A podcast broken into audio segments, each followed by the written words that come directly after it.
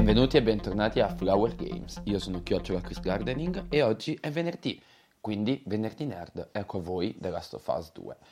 Ho voluto per scelta aspettare a parlare di questo videogioco perché innanzitutto ho dovuto digerirlo.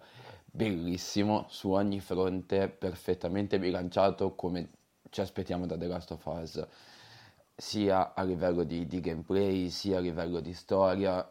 È il gioco penso perfetto e continuo ad avere la pelle d'oca ogni volta che ne parlo, quindi penso che passerò l'episodio del podcast così.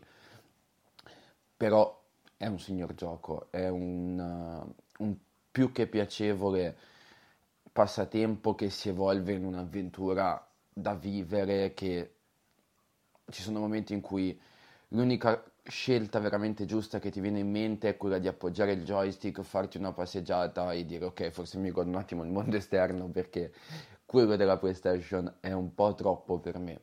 Però non siamo qui per parlare della storia, però è bellissima, ma siamo qui per parlare del reparto piante. Attenzione, attenzione, reparto piante al venerdì nerd, reparto piante al venerdì nerd. Quindi, quello che voglio dirvi oggi è questo. The Last of Us, al di là della storia, si presenta come un gioco perfettamente bilanciato davvero su ogni fronte e non manca quindi dal punto di vista ornamentale delle piante. Riusciamo a trovare praticamente tutto ciò che deve esserci al posto dove deve essere. Mi spiego meglio. Che noi siamo in montagna con la neve, che noi siamo in pianura, in collina o addirittura dentro agli edifici, è tutto tutto precisamente al suo posto. Le piante sono facilmente riconoscibili mol- con moltissimi dettagli, ognuna diversa fra di loro. Il tronco dell'abete che è diverso da quello del pino, il tronco di un, di un ligustro che è diverso da quello rispetto a una quercia, le foglie sono diverse, la, il portamento della pianta stessa è diverso rispetto a ogni pianta e specchia esattamente la sua controparte reale. Quindi innanzitutto questo è un enorme passo avanti ne, nella, nell'ambiente videogiochi perché non è facile, soprattutto sta aumentando la ricerca della perfezione anche su questo fronte, quindi non è più solo una qualità grafica del dettaglio del viso o del movimento, ma sta diventando anche una ricerca della natura stessa per renderla parte integrante della maggiore realtà che dan- stanno cominciando a dare i videogiochi. Quindi questo no, è un enorme passo avanti perché significa che piano piano stiamo arrivando a capire veramente l'importanza del verde nelle, nelle nostre vite. Sono cavolate, senza dubbio, però vuole, anche l'occhio vuole la sua parte. Quindi questa cosa ci aiuta già a differenziare e farci capire la qualità di un videogioco. Questo non vuol dire che se ha delle piante brutte il videogioco è brutto. Prendiamo Assassin's Creed Valhalla, ha delle piante orripilanti secondo me, ma è un gioco molto valido. Questo invece è validissimo su ogni fronte. Non presenta pecche, è perfetto, sia quando ci mimetizziamo nell'erba alta per nasconderci dai nemici o nascondiamo i loro corpi per non farli trovare ai, ai loro colleghi, chiamiamoli così, sia quando siamo nel, nel fiume, nel lago, che troviamo piante adatte al fiume e al lago, sia quando siamo dentro agli edifici che possiamo notare il, la crescita delle piante in base all'ambiente circostante. Quindi in The Last of Us 2, che è ambientato dopo tutta qualsiasi cosa, qualsiasi sfiga possa succedere nell'universo è capitata in The Last of Us 2, troviamo tutto.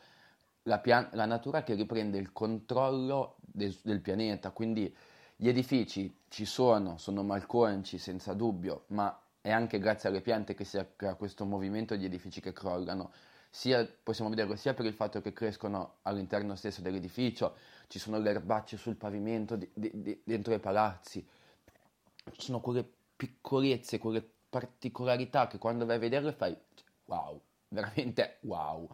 E già solo per questo merita tantissimo.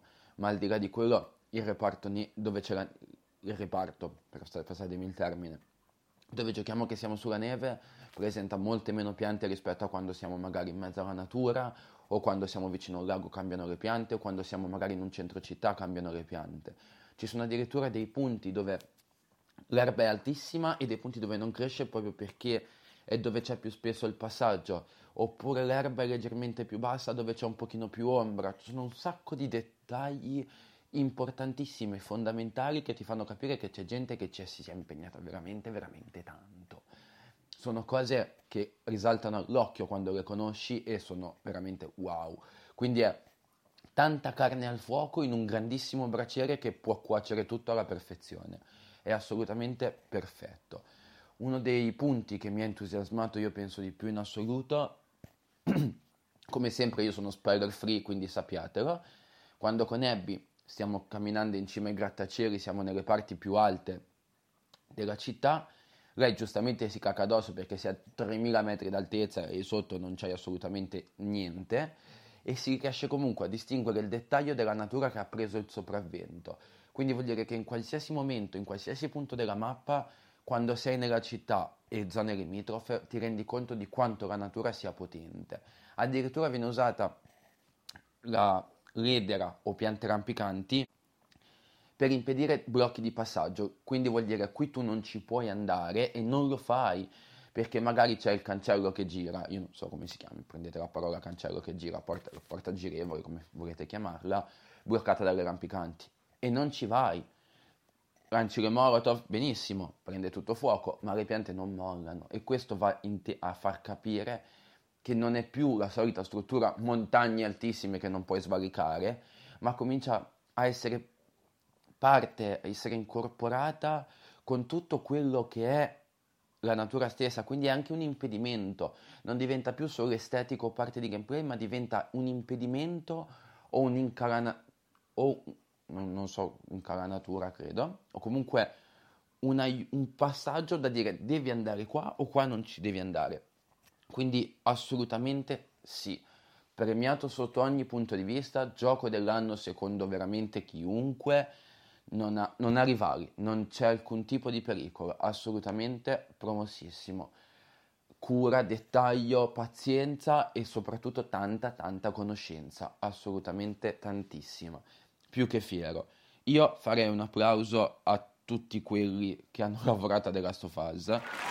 Spero mi possiate sentire, questo per voi.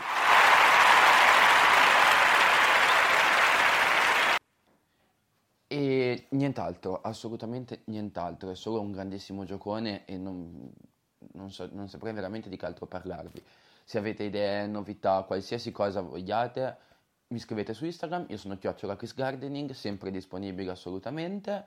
A breve ci saranno altre novità, oltre che continuare con Flower Games e spero che abbiate una discreta giornata.